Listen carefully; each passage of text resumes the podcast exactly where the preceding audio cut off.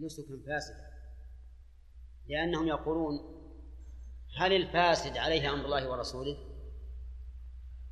إن قلت نعم لازم من ذلك أن الله ورسوله يأمران بالفساد. وإن قلت لا قالوا إن النبي صلى الله عليه وسلم قال من عمل عملا ليس عليه أمرنا فهو رد والمردود لا فائدة من فعله.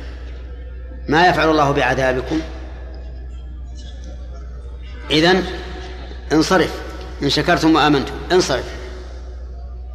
وقال بعض العلماء من التابعين يتحلل بعمرة. الحج فسد الآن. فيتحلل بعمرة ويقضي. يجعلون هذا بمنزلة من فاته الوقوف بعرفة. فإنه يتحلل بعمرة وينصر و ويحل. لكن لا شك أن الصحابة رضي الله عنهم أعمق منا علما وأسد منا رأيا. فهم إلى الصواب أقرب منا إليه فنأخذ بأقوالهم. ونقول يفسد ويلزمك المضي فيه. وفي هذا سد لباب أهل الشر والفساد. لأنه ربما إذا قلنا إذا فسد فانصرف لا يهمه أن يأثم. يجامع من أجل إيش؟ أن ينصرف ويجامع زوجته متى شاء فإذا سددنا عليه الباب وقلنا يلزمك المضي كان في هذا حكمة لتأديبه وردعه طيب وإذا وإذا مضى في هذا الفاسد فهل حكمه حكم الصحيح في بقية المحظورات أو لا؟ نعم يمضي في الفاسد ويكون حكمه حكم الصحيح في كل ما يترتب عليه من محظورات وواجبات وغير ذلك. طيب الراجح أنه يمضي.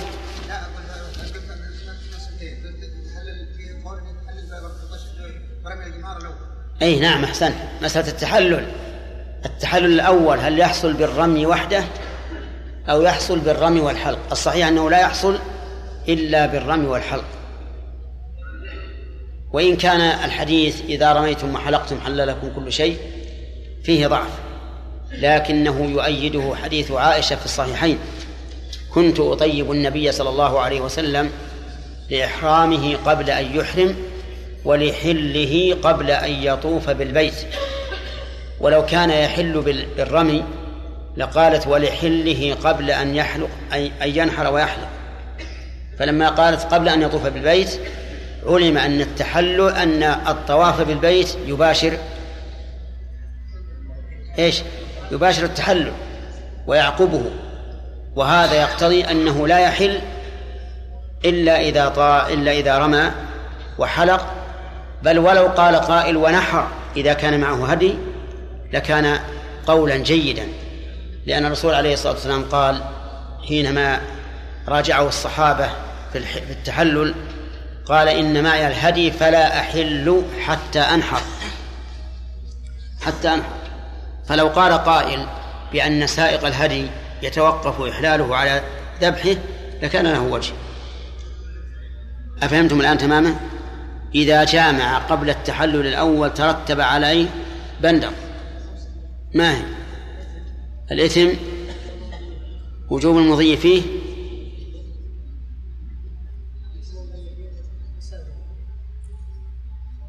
الإثم رتبها مرتب أحسن. الإثم فساد. النسك وجوب المضي فيه. الفدية الفدية في القضاء. إذن وجوب القضاء. وجوب القضاء من, العام القادم. الفدية في القضاء.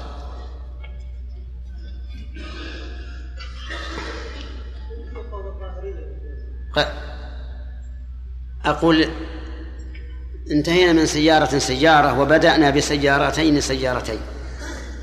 يقول يوجد شخص قد سد عليه من سيارتين. والشخص مستعجل.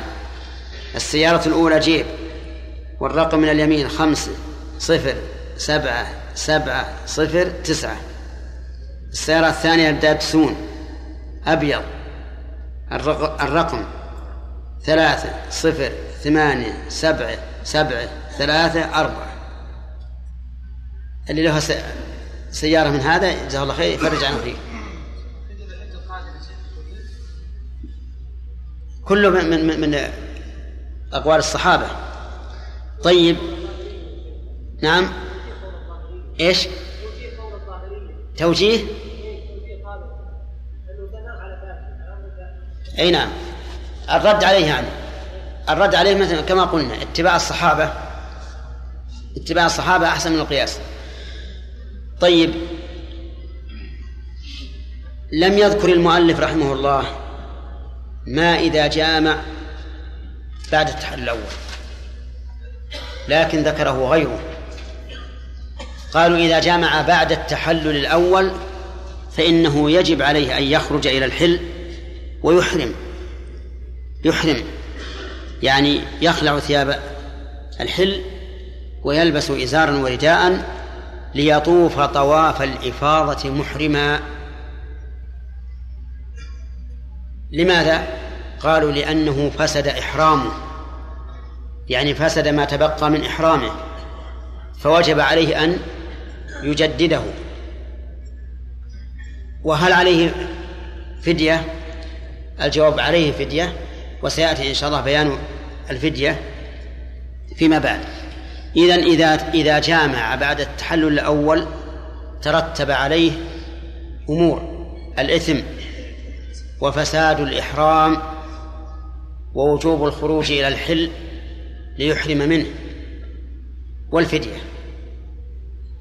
هذا إذا جمع متى؟ بعد التحلل الأول. مثال رجل رمى وحلق يوم العيد. ثم بات مع ثم نام مع أهله وجامعه قبل أن يطوفوا ويسعوا نقول هذا جامع بعد التحلل الأول فعليه الإثم وعليه الفدية وفسد إحرامه وعليه الخروج إلى الحل ليحرم من هناك. فإذا يطوف محرما أو بثيابه. قالوا يطوف محرما لأن إحرامه فسد. ثم قال المؤلف وتحرم المباشرة. وهذا هو المحظور التاسع. وهو آخر المحظورات. تحرم المباشرة يعني مباشرة النساء. لشهوة أو لغير شهوة؟ لشهوة. أما المباشرة لغير شهوة كما لو أمسك الرجل بيد امرأته فهذا ليس حراما بدون شهوة. لكن مراده المباشرة لشهوة سواء كانت باليد أو بأي جزء من أجزاء البدن. لكنها ليست جماعا لم يجامع. هي حرام. فإن فعل لم يفسد فأنزل لم يفسد حجه وعليه بدنه. المباشرة أيضا إما أن تكون قبل التحلل الأول أو بعده. إن كانت قبل التحلل الأول ترتب عليها أمران. الإثم والفدية. وما هي الفدية؟ الفدية بدنة. الفدية بدنة. كفدية الجماع. لكن النسك لا يفسد لا يفسد والإحرام لا يفسد. إنما عليه الإثم والفدية وهي بدنة هذا إذا جام إذا باشر فأنزل. فإن باشر ولم ينزل بل أمذى أو كان له شهوة ولكن لم يمذي ولم ينزل فليس عليه بدنة وإنما عليه فدية أذى كما سيذكر إن شاء الله فيما بعد. فصارت المباشرة الآن توافق الجماع في شيء وتخالفه في أشياء. توافق الجماع في أنه في أن الفدية فيها بدنة. وتخالف الجماع في أنها لا تفسد النسك ولا الإحرام ولا يجب القضاء. فإذا قال قائل ما هو الدليل على وجوب البدنة فيها؟ قلنا الدليل القياس على الجماع لأنها إذا قارنها الإنزال صارت فعلا موجبا للغسل فأوجب الفدية كالجماع.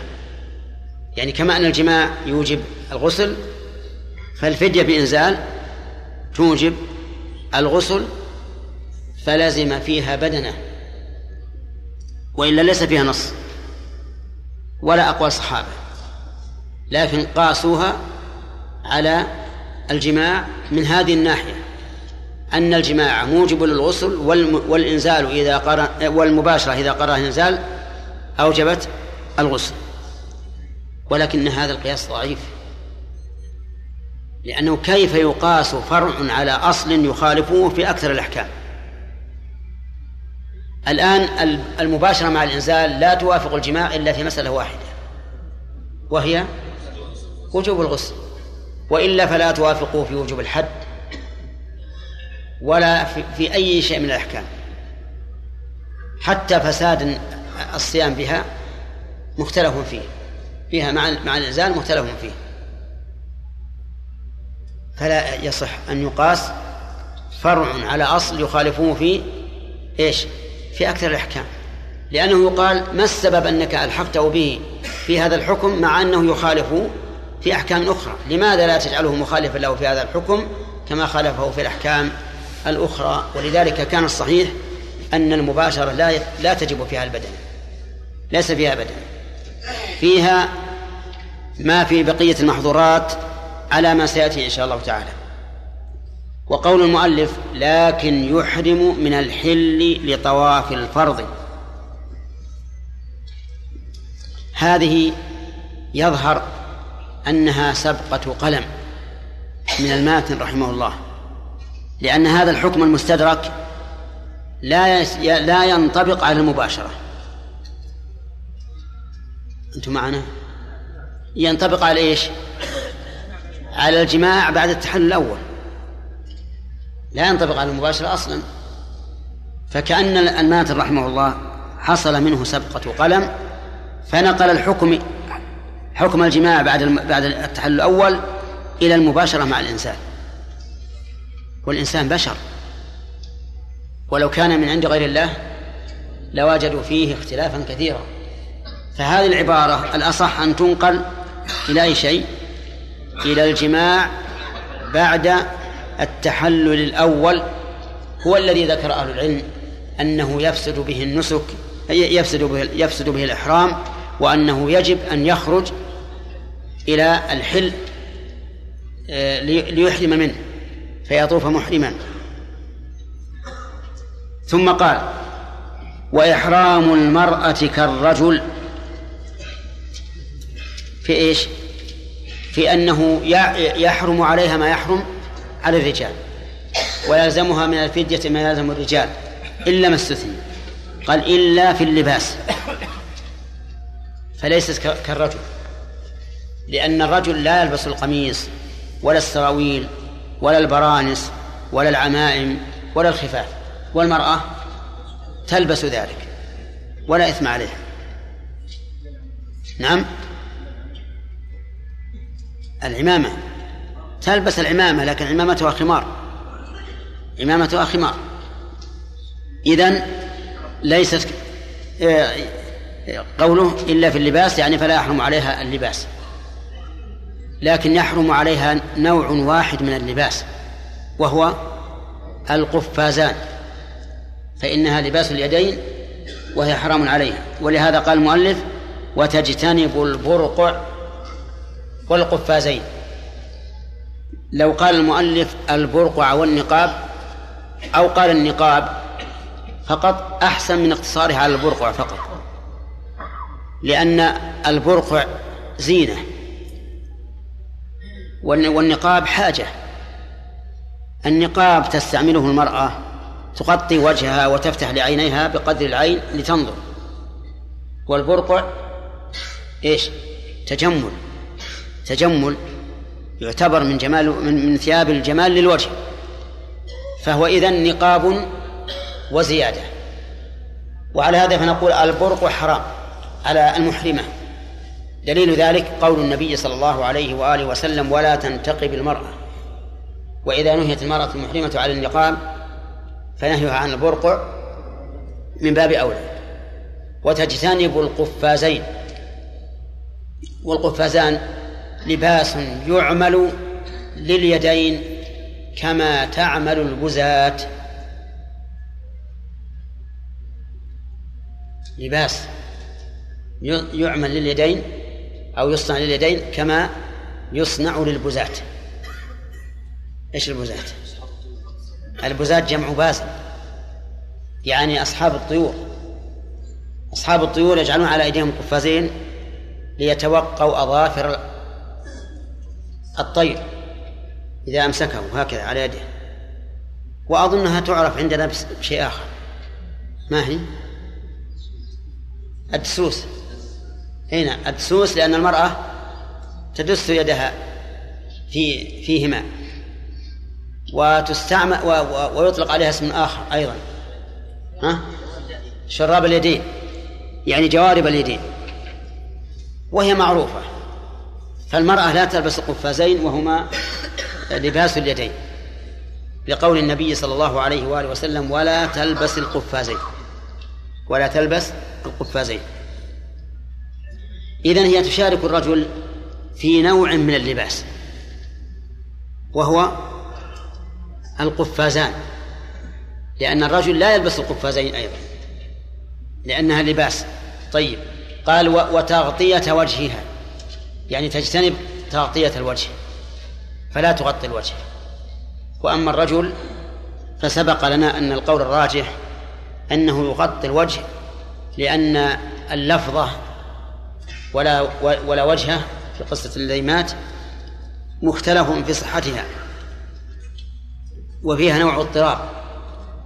ولذلك أعرض الفقهاء عنها وقالوا إن تغطية المحرم وجهه لا بأس به. ويحتاجه المحرم كثيرا. قد ينام مثلا ويضع على وجهه منديلا أو نحوها عن الذباب أو عن العرق أو ما أشبه ذلك. يقول يجب أن تغطي وجهها وهذا هو هو المشهور من المذهب.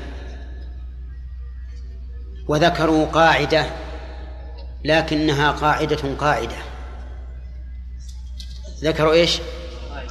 أن إحرام الوجه المرأة في وجهها إحرام المرأة في وجهها وهذا إن أرادوا به أنه المحل الذي يمنع فيه لباس معين فهذا صحيح. وإن أرادوا به التغطية فهذا غير صحيح.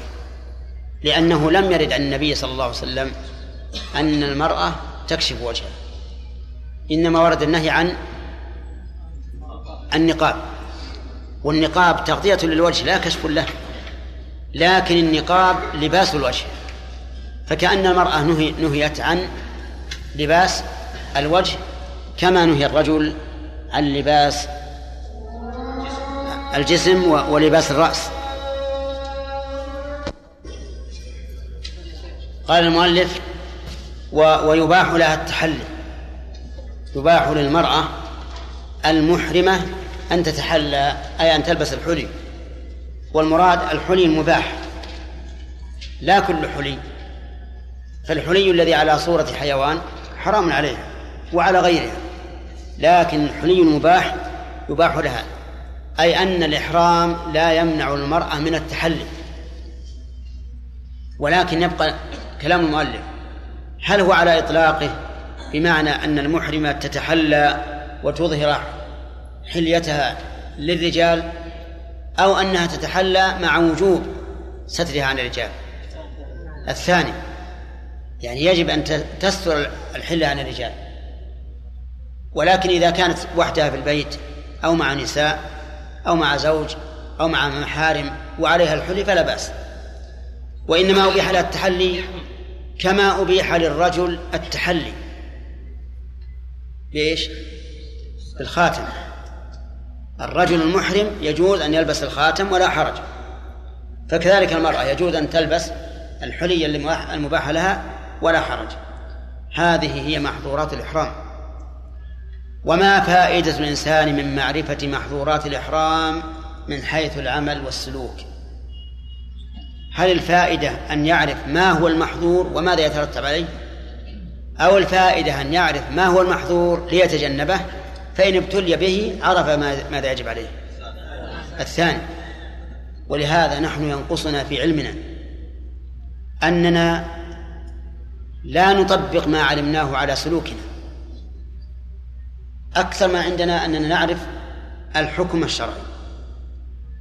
أما أن نطبق فهذا قليل نسأل الله أن يعاملنا بعفوه والفائدة العلم هو التطبيق العملي بحيث يظهر يظهر أثر العلم على صفحات وجه الإنسان وعلى سلوكه وأخلاقه وعبادته ووقاره وخشيته وغير ذلك. هذا هو هذا هو المهم. أما أن نعلم فأنا أظن لو يأتي رجل نصراني ذكي يدرس الفقه أقل مما درسناه لفهم منه مثل فهمنا أو أكثر.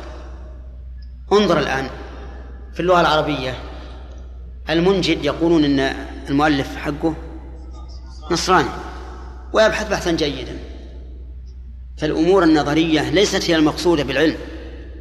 اللهم أني أسألك علما إيش؟ نافعا. العلم فائدة الانتفاع. هذا فائدة العلم. وكم من عامي جاهل جدا بالنسبة لطالب علم تجد عنده من الخشوع لله عز وجل ومراقبة الله وحسن السيرة والسلوك والعبادة أكثر بكثير مما عند طالب العلم. وهذا هو الواقع. أسأل الله يعاملني وإياكم بعفوه أهم شيء السلوك. هذا من محظورات الإحرام يجب أن نتجنبه. هذا من مفسدات الصوم يجب أن نتجنبه. لا أن نعرف أن هذا محظور أو هذا مفسد فقط. أهم شيء التربية والتربي على ما علمنا من العلم. وإلا فلا فائدة. طيب محظورات الأحرام تسعة. خلصناها والحمد لله. فهل تريدون أن نأخذ فيها مناقشة؟ أو نستمر؟ نستمر.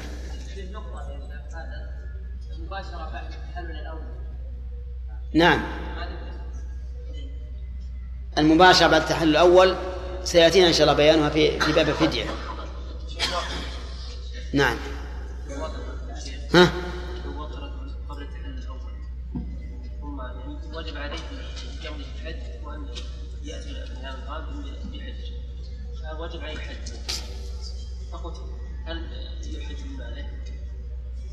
يقول رجل وجب عليه القضاء من العام القادم فمات.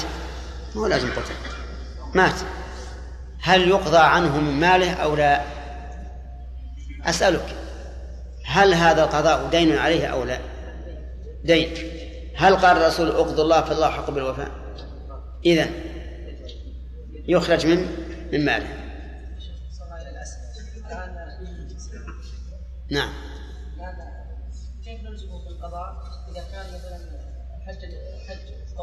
نعم. أحسنت. هذا سؤال وجيه. يقول كيف نلزمه في القضاء بالقضاء وحجه تطوع لنا قاعدة سبقت. أن نفل أن نفل الحج كفرضه في وجوب القضاء. وكل ما وفي عدم جواز الخروج منه. فهو وجب عليه المضي في فاسد والفاسد لا لا يجزي. فيجب القضاء لفساد هذا النسك نعم. متم. لا أتم بإلزامه بالمضي. أتم بإلزامه بالمضي. هذا الجزء الذي مضى فيه فاسد ولا صحيح؟ إذا الفاسد لا يقبل. لا بد أن يقبل. كأن حجاج يقول فيه أسئلة من قبل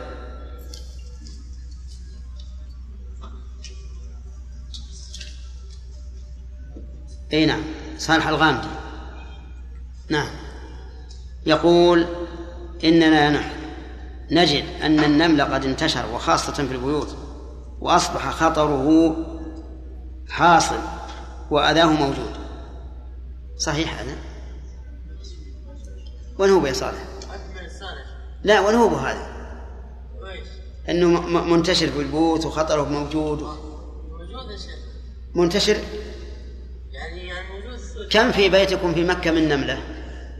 إحنا يا شيخ وجدنا يعني في لأنه عندنا المؤسسة اترك المؤسسات المؤسسات هذه طماعة تبي فلوس. ما يهمه. أقول يعني وجدنا في منزل من المنازل يا شيخ إنه آه، يعني كان مسوي ديكور بالأبلكاش من؟ النمل. إيوه يعني النمل مسمي ديكور؟ النمل قضى عليه يا شيخ. حتى هناك نمل يسمى بالنمل الأبيض يا شيخ خضر وهو ما وصلنا ما وصلنا. الحين بالنمل الأسود إلى الآن. طيب على كل حال النمل والحمد لله يعني قليل في الواقع. النمل الذي هو النمل قليل لكن فيه الذر. النمل الصغار هذا. هذا كثير جدا ومؤذي للناس خصوصا في في البيوت المسلحة. لأنه يأتي على تحت البلاط ويطلع يطلع الرمل. إذا طلع الرمل اللي تحت البلاط سقطت. وهذه أذية. لكن نحن وجدنا له طبا. طبا نافعا بدون قتل. صب عليه غاز تعرفون الغاز؟ ما عاد يجي. يرتحل. هذا جربناه في بيت الأول وفي بيت الثاني. نعم؟ يموت اللي يصيبه فقط. وبعضه يصير متعلم السباحة يسبح بالغاز. لكن من أجل راحته يمشي. ما ما يبكي. طيب أما أما مسألة مسألة الحشرات جميعا فمسألة البعوض واضح أنها مؤذية. مؤذية. والصراصر أيضا في الحمامات مؤذية. على كل حال القاعدة اللي إحنا سبق سبق أن ذكرناها أمس يمشي عليها.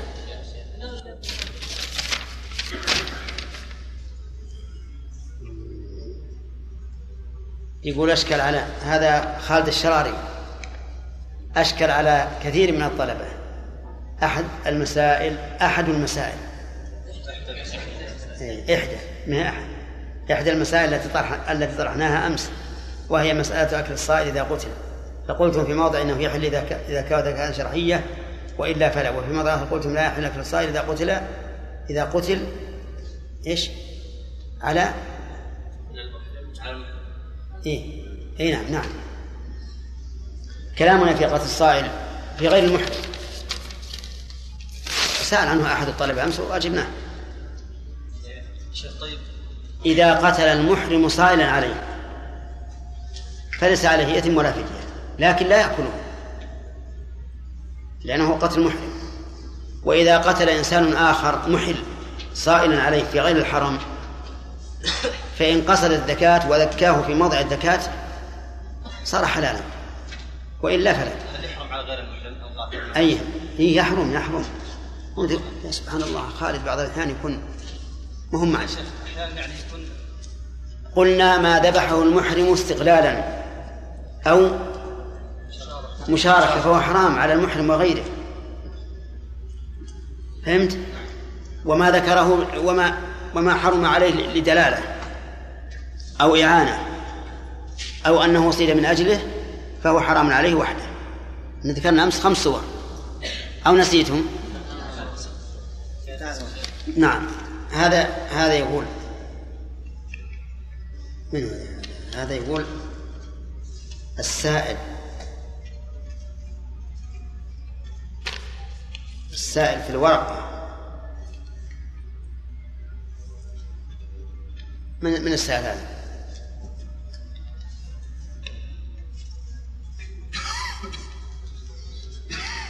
قلت إن صيد البحر يجوز للمحرم ولا يحرم لكن شرط ألا يكون في الحرم اقتراح فما رأيك ألا يكتب اسم السائل في الورقة لأن بعض الإخوان لديه سؤال فلا يكتبه لا يريد إيش؟ لا يريد أن أحدا يعرفه ليش؟ هل اقتراح مقبول ولا مقبول ولا مرفوض؟ مرفوض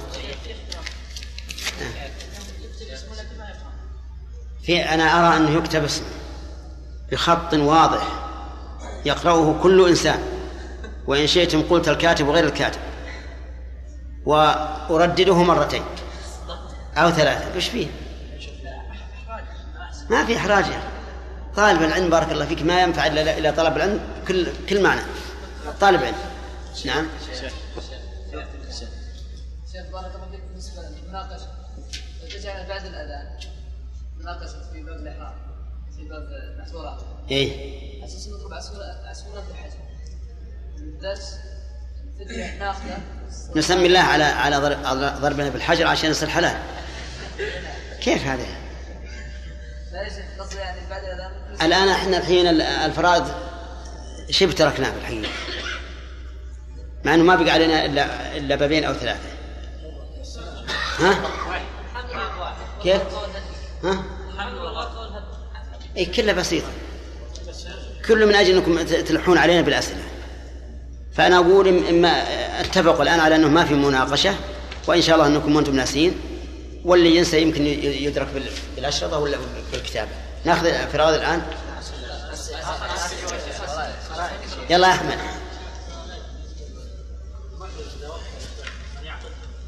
إيش؟ في حال الإحرام أو في غير حال الإحرام.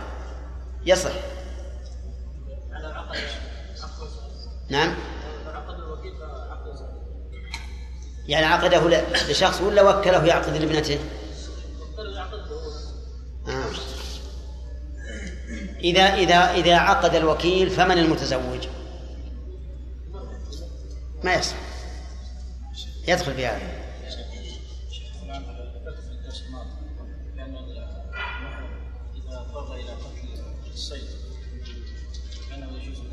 فإنه إيش؟ يجوز له قتله بالضرورة نعم والقاعدة نعم. إذا قتل الصيد فهو ميت. وذكرت بأن لغير ضرورة. نعم إذا قتله لغير ضرورة فهو ميتة والإنسان إذا احتاج إلى الميتة نعم. لم يحتاج فين؟ يأخذ منه بقدر الضرورة. نعم. وذكرتم عكس ذلك قلتم إذا قتله بالضرورة فإنه يستطيع أن يتزوج به أكثر من الضرورة. حتى الميتة. حتى الميتة يستطيع أن يتزوج منها ملء بطنه إذا كان لا يرجو وجود شيء ذكي. ويذهب. ما الأخذ منها مو ضار. لكن الكلام على الشبع. هل يجوز أن يشبع؟ أو يقال إن هذه ضرورة تتقيد بقدرها. في هذا قولان للعلماء. القول الأول أنه لما حلت حل حتى الشبع. لأنه وجد السبب المبيح. والقول الثاني أنه لا يأكل إلا بقدر الضرورة إلا إذا كان يعلم أنه لن يجد مباحا. والله اللي يترجح عندي أنه يأكل بقدر الضرورة لأنها خبيثة هي. أما أما التزود فالتزود ما هو مشكل يتزود وإذا إذا وجد حلالا رمى به. نعم عبد الملك.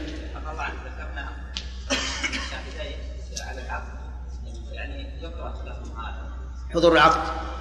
الشهادة. الشهادة. طيب لماذا نقول انهما آثمان؟ لأنهما شهدا على شيء منهي عنه إيه. والنبي صلى الله عليه وسلم قد لعن شاهدي الربا شوف بارك الله فيك. الشاهدان محرمان والولي والزوج والزوجة حلال. أما فهمت؟ لا أنا أقصد هذا. الحين أنت فاهم فاهم إن, إن إن الزوج والزوجة والولي محرمون. كذا؟ ها؟ ليس كذلك. كلهم محلون الثلاثة. الزوج والزوجة والولي. لكن الشاهدان محرمان. عرفت؟ أما إذا كان إذا كان الولي أو الزوج أو الزوجة محرما فإنه لا يجوز شهوده. لأنه إقرار على فاسد. إذا كان مأذون يا شيخ نعم. شيخ نعم. ورد في الحديث أن الحج عرفة وجاء في الحديث أن من وقف بعرفة فقد تم حجه. فلماذا لا نقول أحسن الله عليكم أن المجامع يفسد حجه بعد وقوفه بعرفة لا بعد تحلل من الأول قبل الوقوف بعرفة بعد وقوفه بعرفة أيوة بعد الوقوف. نعم. لماذا لا نقول هذا القول؟ لكن لماذا لا نقول إنه إذا جامع بعد الوقوف فإن حجه لا يفسد؟ هذا لا ما هو هذا كلام كلام. أنت تريد هذا لكن ما ما عرفت تعبر عنه. لا أقول فساد الحج إذا كان وقع بعد عرفة بعد الوقوف. أنت تقول إذا وقع الجماع بعد الوقوف فإن القياس أن لا يفسد الحج. نعم. ولا لا؟ طيب. نقول إذا وقع الجماع بعد الوقوف وقبل التحلل هل. هل وقع على إحرام جديد؟ لا، على قصد على إحرام كامل؟ لا. لا؟ بعد الوقوف وقبل التحلل. الأول. الأول إيه؟ يعني ليلة مزدلفة. إذا وقع الجماع هل وقع على إحرام كامل أو على إحرام ناقص؟ كامل. السؤال للسائل كامل؟ طيب. إذا لا فرق بين ما قبل الوقوف وما بعده. لكن وقول الرسول عليه الصلاة والسلام الحج عرفة إنما قاله ليبني عليه ما بعده. وأنه إذا فات فات الحج. وإلا فمن المعلوم أن الطواف بالبيت أعظم أركان الحج وهو بعد الوقوف. صلى الله عليه شيخ. في قوله تعالى فلا رفث ولا فسوق ولا جدال في الحج. نعم. هذا الدليل على فساده زين. لكن إذا قلنا بفساد فلماذا لا نقول الفسوق والجدل؟ نعم. على هذا. شوف الرفع غريب كل يوم نحكم بكم قاعدة ولكن ما في فائدة. المحرم على سبيل العموم لا يؤثر في العبادة. والفسوق حرام على العموم. الذي يفسد العبادة هو الذي حرم فيها خاصة. لكن الفسوق حرام في الحج فقط؟ في غيره. إذا ما ما ما يأثر على الحج. إذا صار الحرام حراما في العبادة وغيرها فإنه لا يؤثر عليه شيء الغيبة مثلا للصائم حرام. تفسد الحج آه الصيام؟ لماذا؟ لأن تحريمها عام. الأكل للصائم مفسد. حرام مفسد لأن تحريمه خاص. الكلام في الصلاة حرام. مفسد ولا غير مفسد؟ مفسد. لأن تحريمه خاص. النظر إلى المرأة لشهوة وأنت تصلي. حرام ولا حلال؟ مفسد؟ نعم لا. ليس مفسد ليس, مفسدا لماذا؟ تحريمه عام طيب الحيوان البر البر مائي وش البر مائي؟ اللي يعيش بين الماء ها مركب الاسم هذا البرمائي إذا كان في البر فيعتبر بريا وفي حالة وجوده في الماء يعتبر مائيا. أو بحريا على الأصح. عبد الله غبان. وين عبد الله غبان؟ هنا. توافقون على رأيه؟ يعني البرمائي إن قتلته وهو في البحر فهو حلال. وإن قتلته في البر فهو حرام. ما يصير هذا. ذكرنا أنه إذا اجتمع مبيح وحاضر يغلب. جانب الحظ فيكون هذا حراما.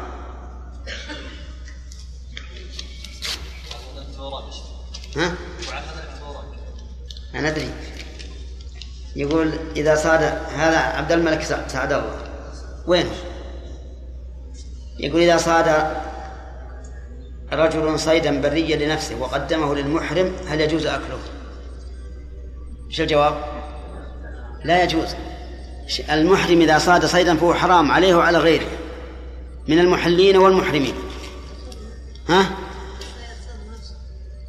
إي و- صاده لنفسه لكن محرم هو ولا غير محرم؟ ها؟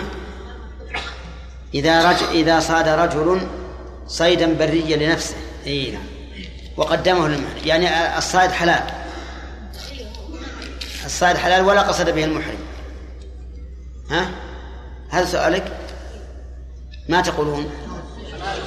صاد رجل حلالا صيدا لنفسه وقدمه لمحرم.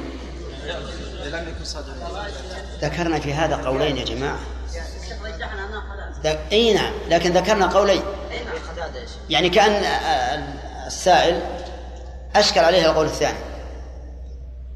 ذكرنا في قولين وقلنا الصواب أنه حلال. الصواب أنه حلال. وأن هذا هو وجه الجمع بين حديث أبي قتادة وحديث الصابر بن جثامة نعم.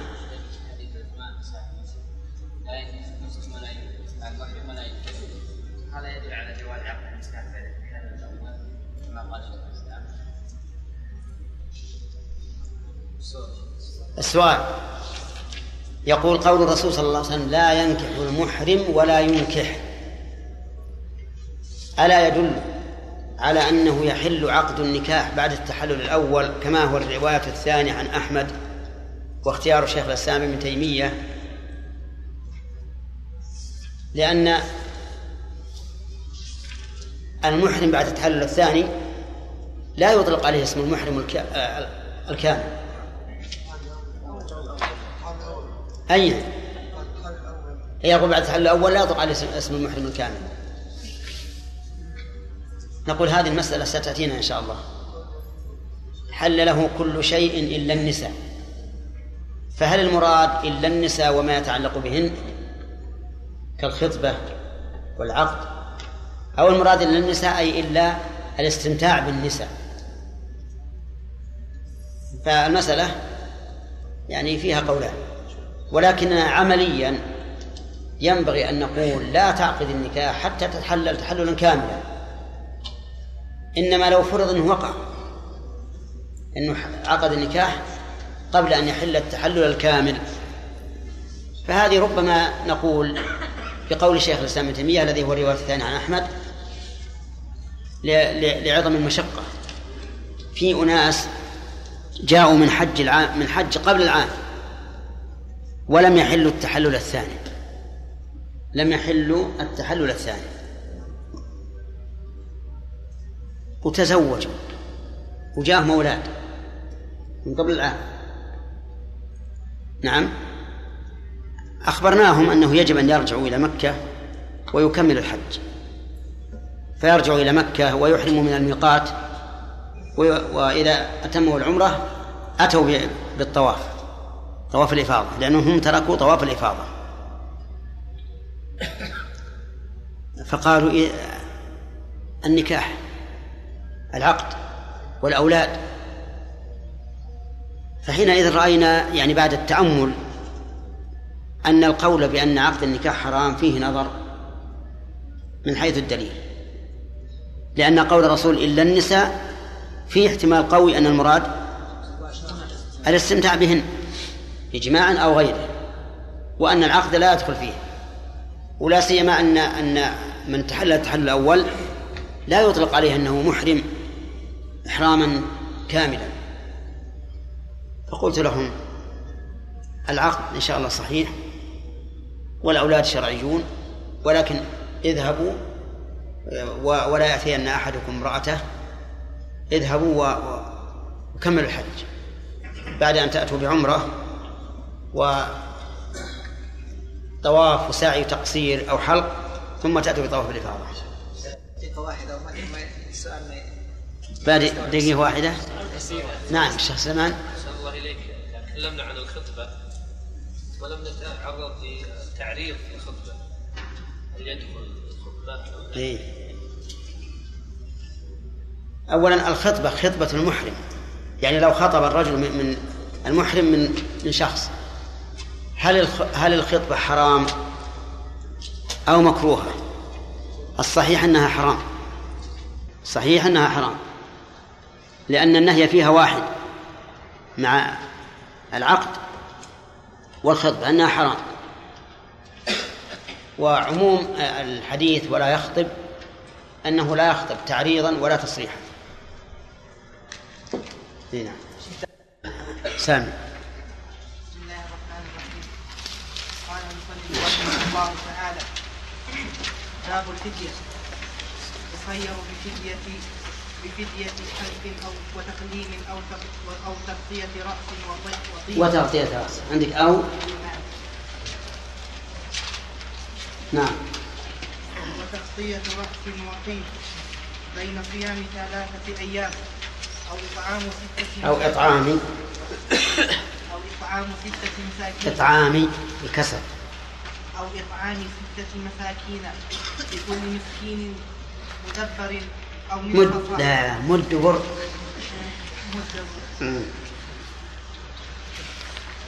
مد بر أو نصف صاع أو نصف صاع تمر أو شعير أو ذبح شاة. ويجزئ صيد ويجزئ صيد بين ويخير وبين جزاء بين مثل. بين بين. بين مثل. بين مثل إن كان مثل إن كان. بين مثل إن كان أو تقويمه بدراهم يشت- يشتري بدراهم. بدراهم يشتري بها طعاما. ويطعم كل مسكين مدة. أو يصوم عن كل مد يوما. عن كل. عن كل مد يوما. وبما لا مثل له بين إطعام وصيام؟ وأما دم متعة وقران فيجب الحج فإن عدمه فإن عدمه فإن عدمه. فإن عدمه فصيام ثلاثة أيام والأفضل كون آخرها يوم عرفة. يوم. يوم عرفة. بس بسم الله الرحمن الرحيم الحمد لله رب العالمين.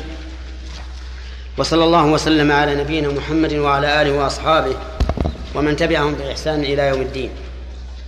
سبق لنا أن المحظور السابع من محظورات الإحرام عقد النكاح وبينا دليله وأنه إذا عقد لا يصح وبينا دليله وتعليله أيضا. وسبق لنا أنه ليس فيه فدية وبينا الدليل وأن الدليل هو عدم عدم الدليل. وسبق أن الرجعة تصح وبينا الفرق بينها وبين العقد بأن الرجعة استدامة والعقد ابتداء والاستدامة أقوى من الابتداء ومثلنا لذلك بالطيب. يسن للمحرم قبل إحرامه ويبقى بعد الإحرام ويمنع من الابتداء. وأن المحظور الثامن الجماع وأنه أشدها تأثيرا وأعظمها إثما لأن الله نص عليه في القرآن فقال فلا رفث وأن الجماع له حالان حال قبل التحلل الأول فيترتب عليه خمسة أشياء الإثم وفساد النسك والمضي فيه والقضاء وفدية مقدارها بدنه وأنه بعد التحلل الأول يترتب عليه الإثم والفدية والخروج إلى أدنى الحل ليجدد إحرامه لأنه يفسد الإحرام. وسبق لنا أن المباشرة هي المحظور التاسع وأنها إذا إن أنزل فيها ففيها بدنة إذا كانت قبل التحلل الأول. وبينا أن القول الصحيح في هذا أنه لا تجب فيها البدنة. وأنه لا يصح قياسها على الجماع لما بينهما من الفروق الكثيرة. وسبق لنا أن المؤلف رحمه الله وهم في نقل حكم مسألة إلى أخرى وذلك في قوله في المباشرة إنه يحرم من الحل لطواف الفرض وبينا أن هذا سهو من المؤلف وأنه إنما ذكر العلماء ذلك في من؟ في من جامع بعد التحلل الأول. وبينا أن إحرام المرأة كالرجل إلا ما استثني. وبينا علة ذلك وأن الأصل تساوي الرجال والنساء في الأحكام إلا بدليل. وبينا أن أن أنها تجتنب البرقع والقفازين والنقاب وتغطية الوجه على رأي المؤلف. وبينا أن الصحيح أنها لا لا يلزمها كشف الوجه. وإنما المحرم هو النقاب. وفرق بين النقاب الذي هو لباس وبين التغطية التي هي مجرد ستر. وبينا أن ما اشتهر من أن إحرام المرأة بوجهها غير غير صحيح. ثم قال المؤلف باب الفدية. نعم وبينا أنه يباح التحلي ولكن بشرط أن لا تتبرج به. ثم قال المؤلف باب الفدية؟ الفدية ما يعطى فداء لشيء ومنه فدية الأسير في الحرب حيث يعطينا شيئا ثم نفكه. فالفدية كل ما يعطى فداء لشيء فهو فدية. والفدية أقسام. بل ينبغي أن بل ينبغي أن نقول إن محظورات الإحرام تنقسم إلى أربعة أقسام. محظورات الإحرام من حيث الفدية تنقسم إلى أربعة أقسام. الأول ما لا فدية فيه وهو عقد النكاح. والثاني ما فديته مغلظة وهو الجماع في. الجماع في الحج قبل التحلل الأول. والثالث ما فديته جزاء الجزاء أو بدله وهو قتل الصيد. والرابع ما فديته فدية أذى وهو بقية المحظورات. بقية المحظورات. هذه القسمة حاصرة تريح طالب العلم. أربعة أقسام. الأول ما لا فدية فيه. الثاني ما فديته مغلظة. الثالث ما فديته جزاؤه أو بدله. الرابع ما فديته فدية أذى. وفدية الأذى إطعام عش... إطعام ستة مساكين لكل مسكين نصف صاع أو صيام ثلاثة أيام متتابعة أو متفرقة أو ذبح شاة. تذبح وتوزع على الفقراء. هذه فدية الأذى مأخوذة من قوله تعالى فمن كان منكم مريضا أو به أذى من رأسه ففدية من صيام أو صدقة أو نسك. طيب قال المؤلف مبينا ذلك لكنه ليس على وجه التقسيم والحصر. يخير فعل مضارع مبني المجهول. ونائب الفاعل يعود على من؟ يعود على المحرم الذي فعل محظورا. المحرم الذي فعل محظورا. والتقدير يخير المحرم إذا فعل محظورا من هذه الأجناس. يخير بفدية حلق. حلق إيش؟ حلق الشعر. الرأس أو غيره على المذهب. وتقليم. تقليم الأظفار. اليدين والرجلين. وتغطية رأس. وطيب. يخير في هذه الأربعة بين صيام ثلاثة أيام أو إطعام ستة مساكين لكل مسكين مد بر أو نصف أو نصف صاع. تمر أو شعير أو ذبح شاة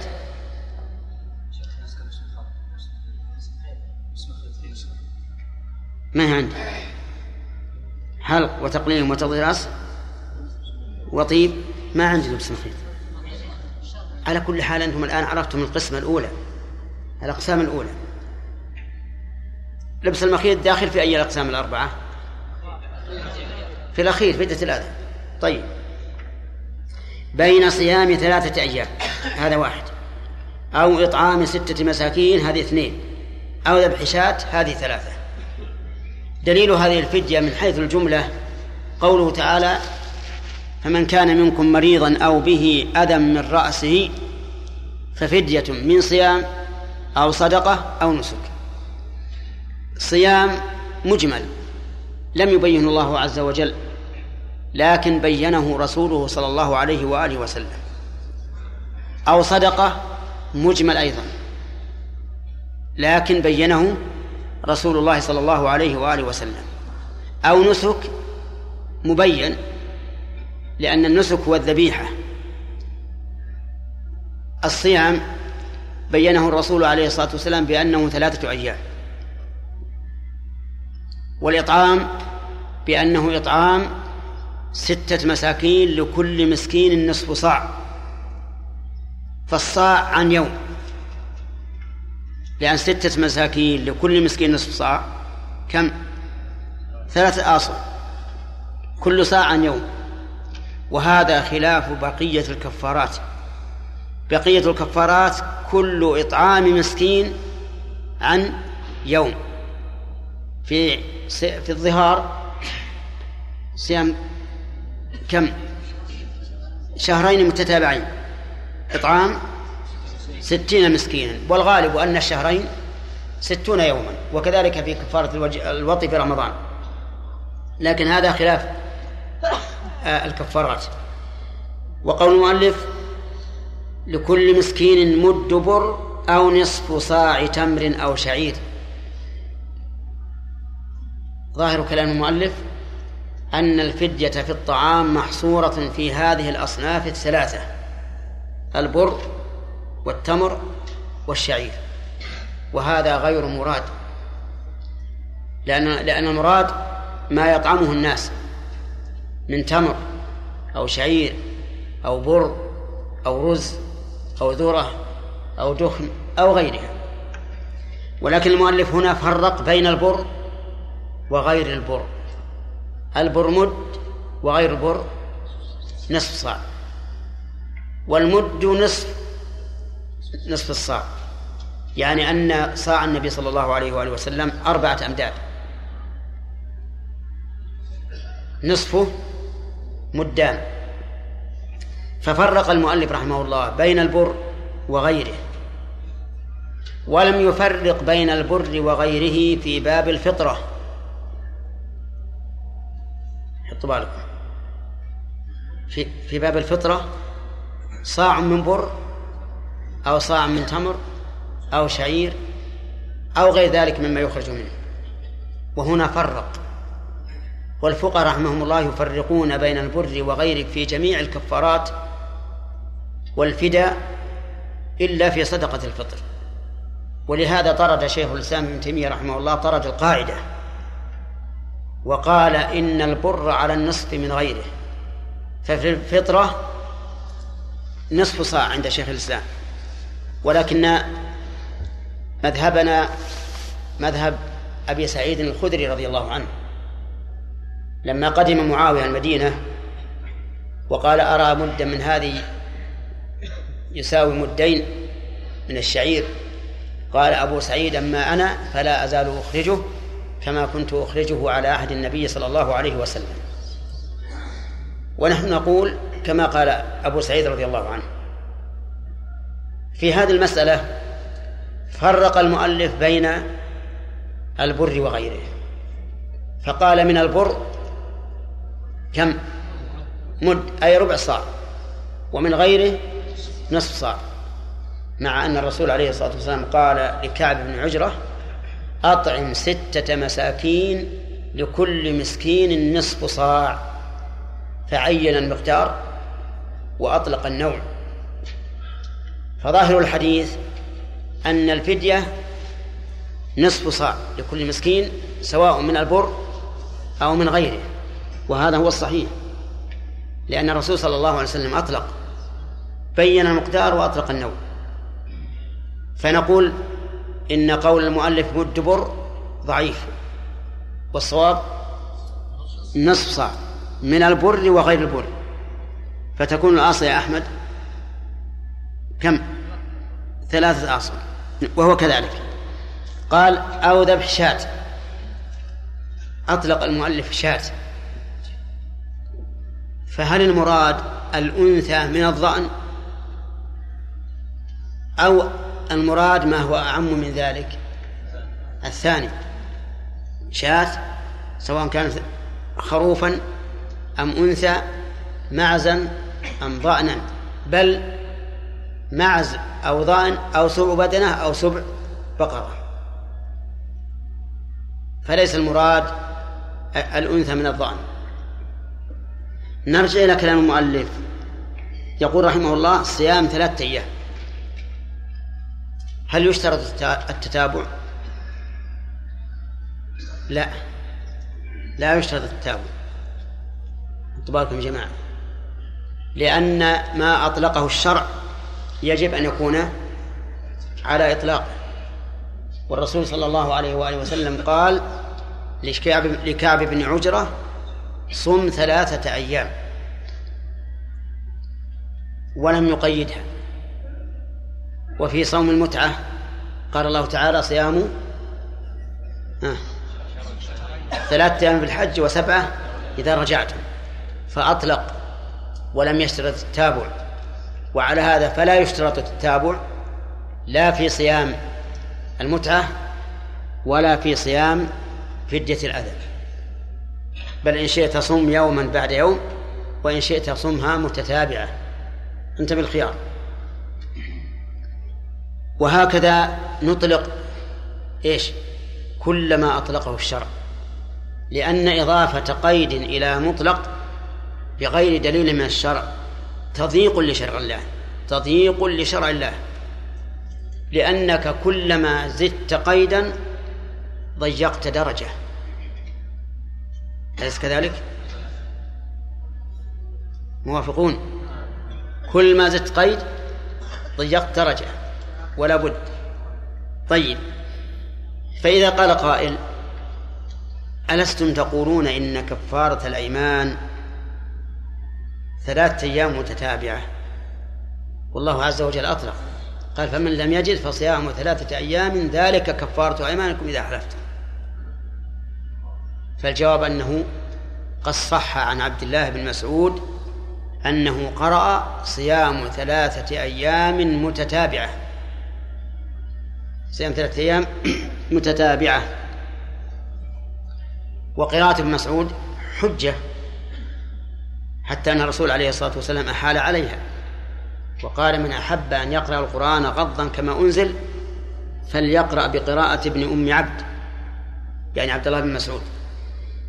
طيب إذن أربعة أربعة محظورات فديتها فدية أذى. طيب إذا قال قائل الحلق عرفنا دليله من القرآن. فما الدليل في التقليم؟ القياس. ما الدليل في تغطية الرأس؟ القياس. ما الدليل في في الطيب؟ إيش؟ الفدية. هل في الطيب نصف الفدية؟ إذن القياس. فصارت الثلاثة هذه كلها بالقياس. والمانعون للقياس يمنعون الفدية في هذه الثلاثة. القياس ممنوع. خصوصا وأن علة القياس هنا غير ظاهرة. لأن العلة التي التي يكون بها القياس هنا إيش؟ الترفه وهذه علة سبق أن بحثنا فيها. وبينا أنها ليست بذاك القوي. طيب. قال وبجزاء صيد يعني ويخير في جزاء. وعلى هذا فالواو حرف عطف. وبجزاء معطوفة على قوله.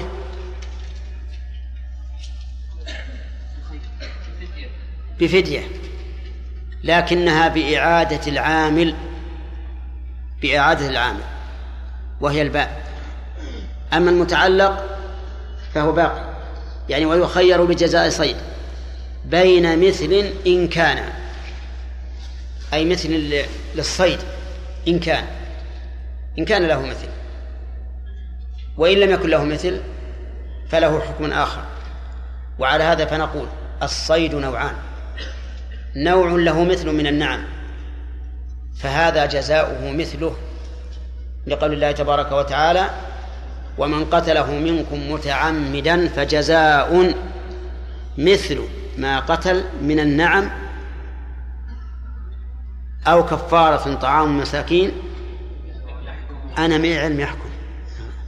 أو كفارة طعام مساكين أو عدل ذلك صيام ثلاثة أشياء.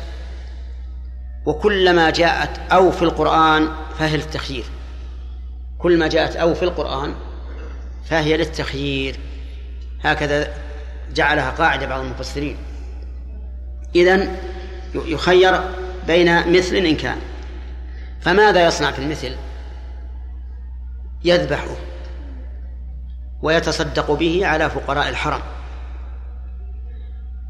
لقوله تعالى هديا بالغ الكعبة. طيب. أو تقويمه بدراهم يشتري بها طعاما.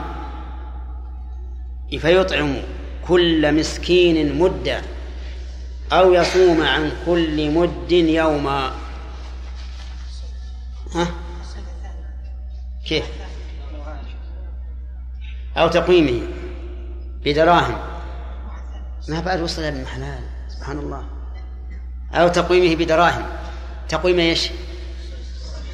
هل هو تقويم المثل أو تقويم الصيد؟ المذهب أنه تقويم المثل. تقويم المثل. لأنه هو الواجب في الكفارة. وقيل تقويم الصيد لأن لأنه إذا عدل عن المثل وجبت القيمة فيكون المقوم الصيد. فالمذهب يقولون الذي يقوم المثل لأنه هو الواجب أصلا. فإذا كان هو الواجب أصلا فالواجب قيمته.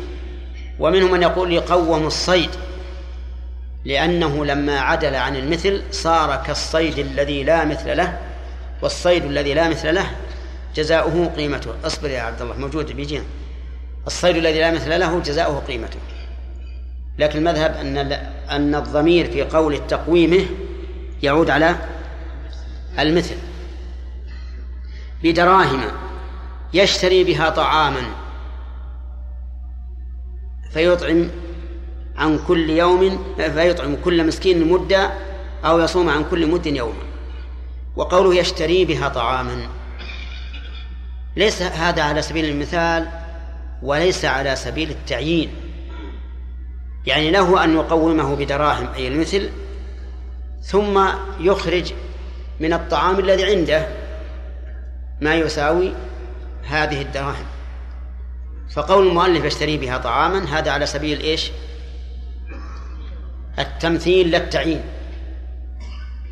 بمعنى أنه لو كان عنده طعام يقوم المثل ثم يخرج من الطعام الذي عنده بقدر قيمته. يطعم كل مسكين مدا أو يصوم عن كل مد يوما. مثال ذلك. الحمامة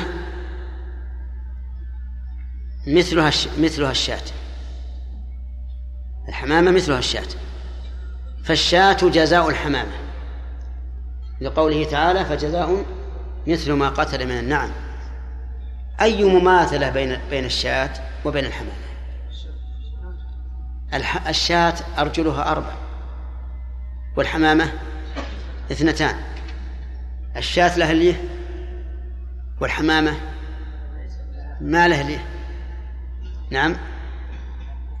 يقولون المشابهة في شرب الماء. المماثلة في شرب الماء. سبحان الله.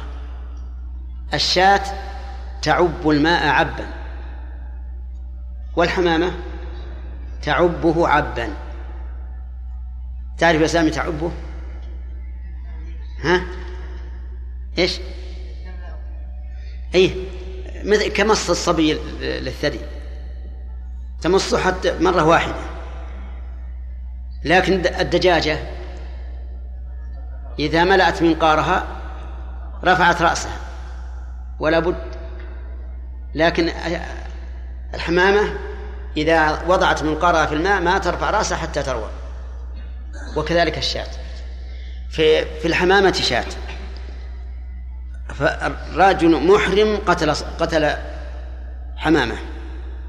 نقول أنت الآن بالخيار. اذبح شاة وتصدق بها على فقراء الحرم. قوم الشاة بدراهم. وأخرج بدل الدراهم طعاما. أو أخرج الدراهم. لا طعاما. لأن قال أو كفارة طعام مساكين. قدرنا الشاة بمئتين ريال. قدرنا الطعام فيه مئتين صاع. كل صاع بريال. مئتين صاع من أربعة المد. كم؟ ثمانمائة مد. نقول الآن أخرج طعاما قدره كم؟ قدر طعام بالأصواع. مائتين صاع. مائتين صاع. وإن شئت اعدل عن الطعام وصم ثمانمائة يوم.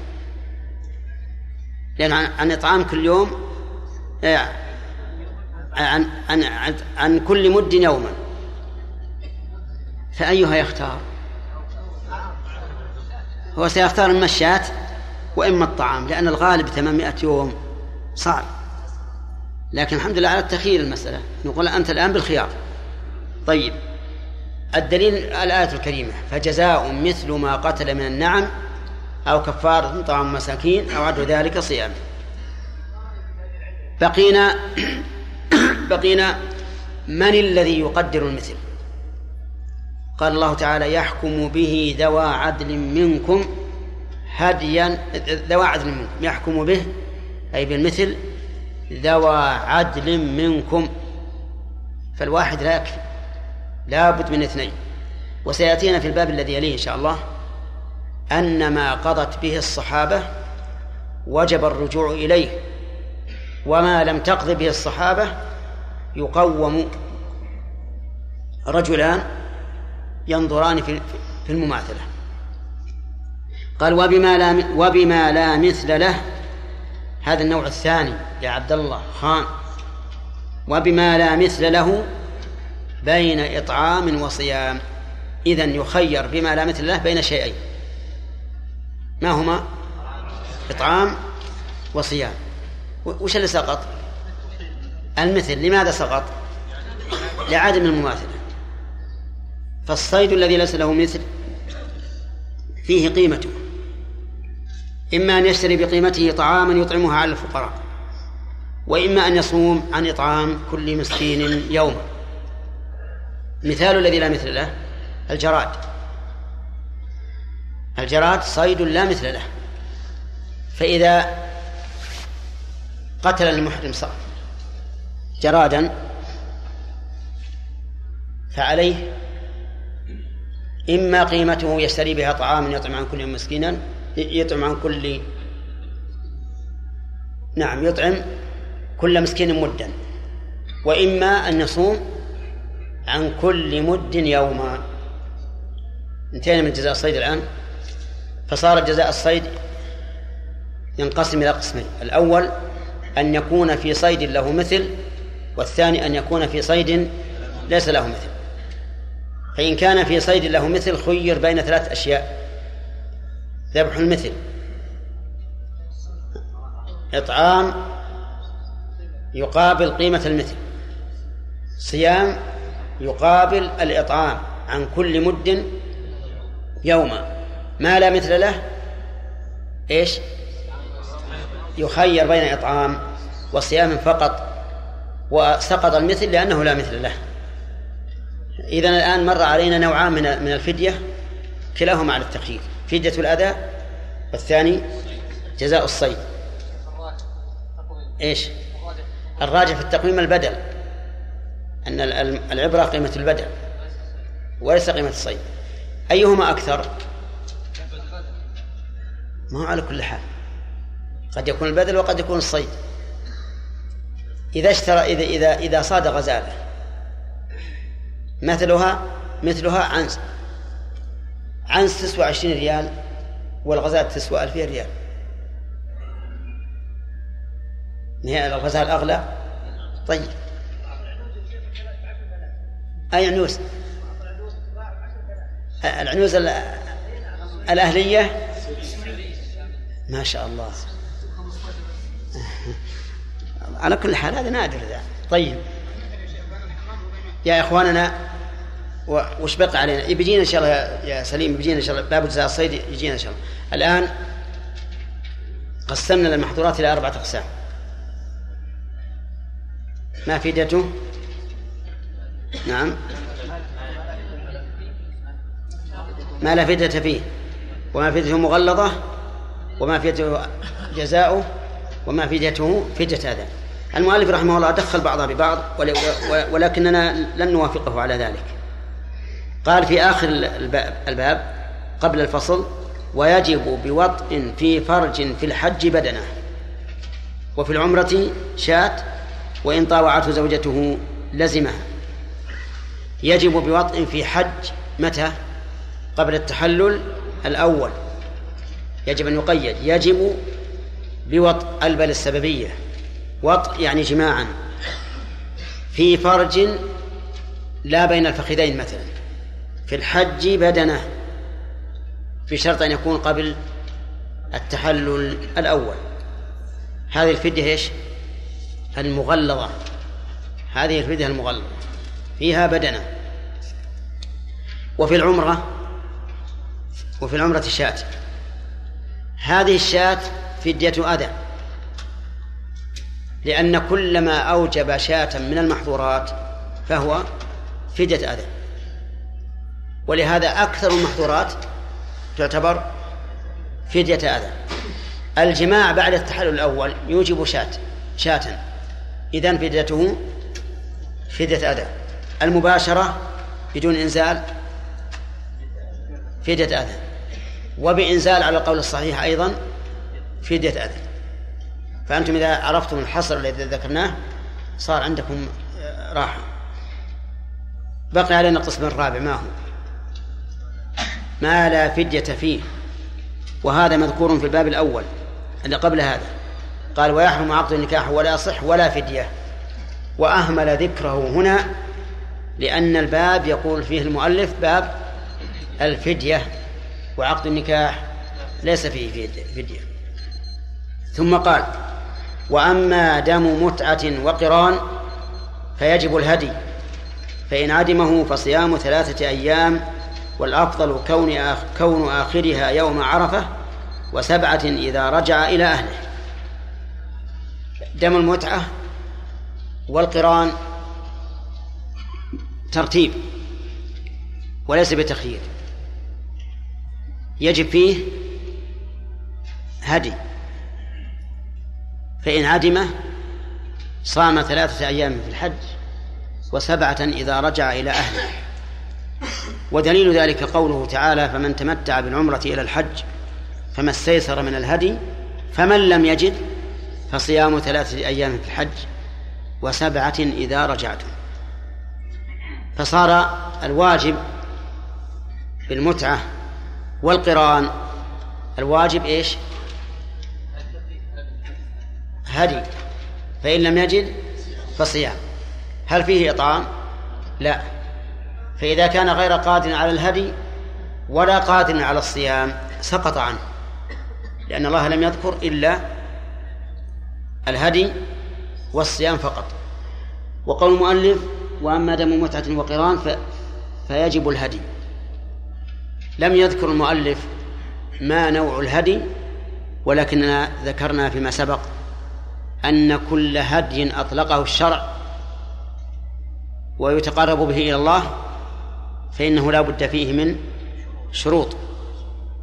أن يكون من بهيمة العام وأن وأن يبلغ السن المقدر شرعا وأن يكون سليما من العيوب المانع من الإزاء وأن يكون في زمان الذبح لكن هذا خاص في المتى والقران لأن فعل المحظور حيث وجد في أي يوم وفي أي مكان وكذلك المكان خاص بالمتع والقرآن.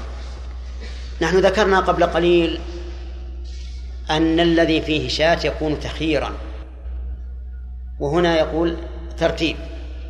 مع أن الواجب شاة فهل كلامنا مناقض لكلام المؤلف؟ لا. كيف لا؟ نعم. نحن قلنا ما أوجب شاة من المحظورات من المحظورات. وهذا دم المتعة والقرآن ليس دم محظور. ولهذا نقول هل هو من الجبران؟ أو من الشكران. من الشكران. فهو دم شكر. وليس دام جبر. لأن النسك لم ينقصه شيء. بل تمم النسك. فمن تمام النسك أوجب الله سبحانه وتعالى على الناسك هذا الهدي. شكرا لله على هذه النعمة. ولذلك كان دم المتعة والقرآن مما يؤكل منه ويهدى ويتصدق. فدم المتع والقران تأكل منه وتهدي وتصدق. ودم المحظور لا يؤكل منه ولا يهدى ولكن يصرف للفقراء. عندك سؤال؟ نعم. نعم بندر.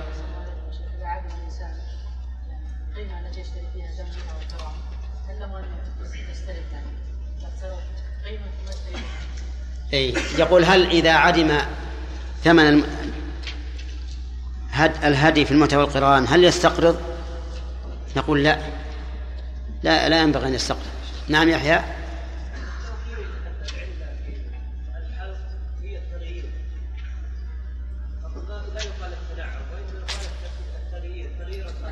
تغيير الخلقة يعني؟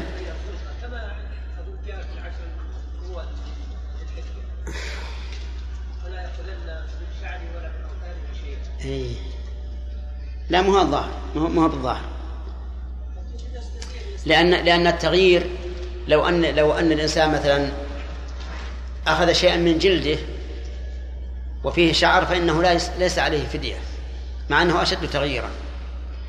ثم الحكمة في في في نهي الإنسان في عشر ذي الحجة أن يأخذ من شعره وبشرته أو ظفره شيئا العلة في ذلك والحكمة والله أعلم لأجل أن يشارك المحلون المحرمين في شيء من خصائص الإحرام. نعم. كأنك نسيت. سليم. إيش؟ غريب علي علي. إيه إنه غريب عليك لكن ما هو ما هو غريب على الصحابة يا سليم. الآن أنت ما ما, ما رأيت الشاة وهي تشرب؟ نعم رأيت الشاة وهي تشرب؟ سؤال سؤال اجب ما رأيت الشاة وهي تشرب؟ لا اصبر رأيت الشاة وهي تشرب هل منكم من رأى الحمامة وهي تشرب؟ كيف شربها؟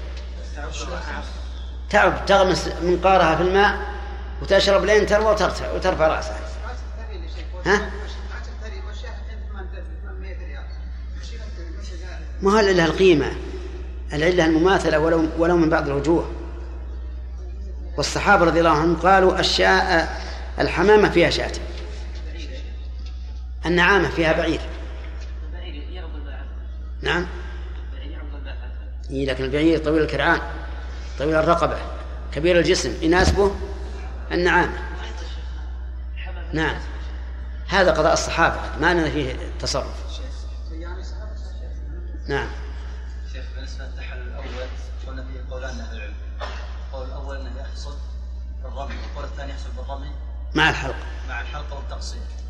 ما الدليل استدلنا فيه الحلقة والتقصير آه، قلنا إذا رميتم وحلقتم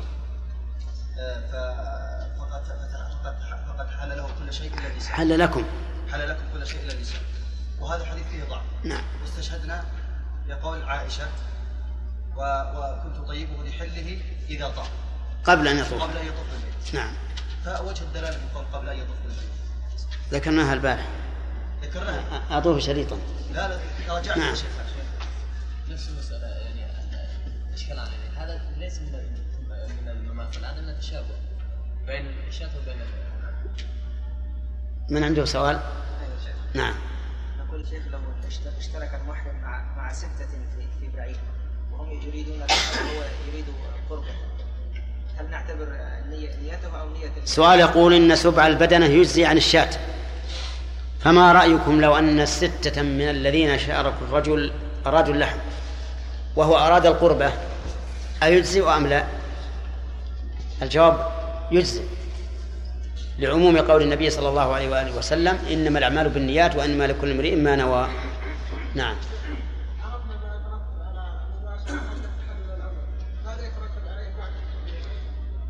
بعد الأول يقول كل محظور سوى النكاح سوى عقد النكاح فيه فدية أداء فيه فدية أداء لكن الإثم بعد التحلل الأول أقل من الإثم قبل التحلل الأول. ما شاء الله. نعم.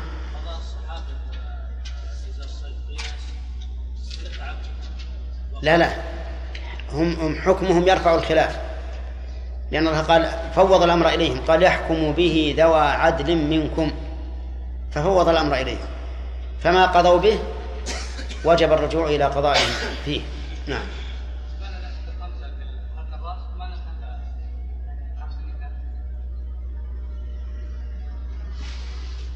يسأل يقول لماذا لماذا نلحق الخمسة بحلق الرأس ولا نلحقها بعقد النكاح.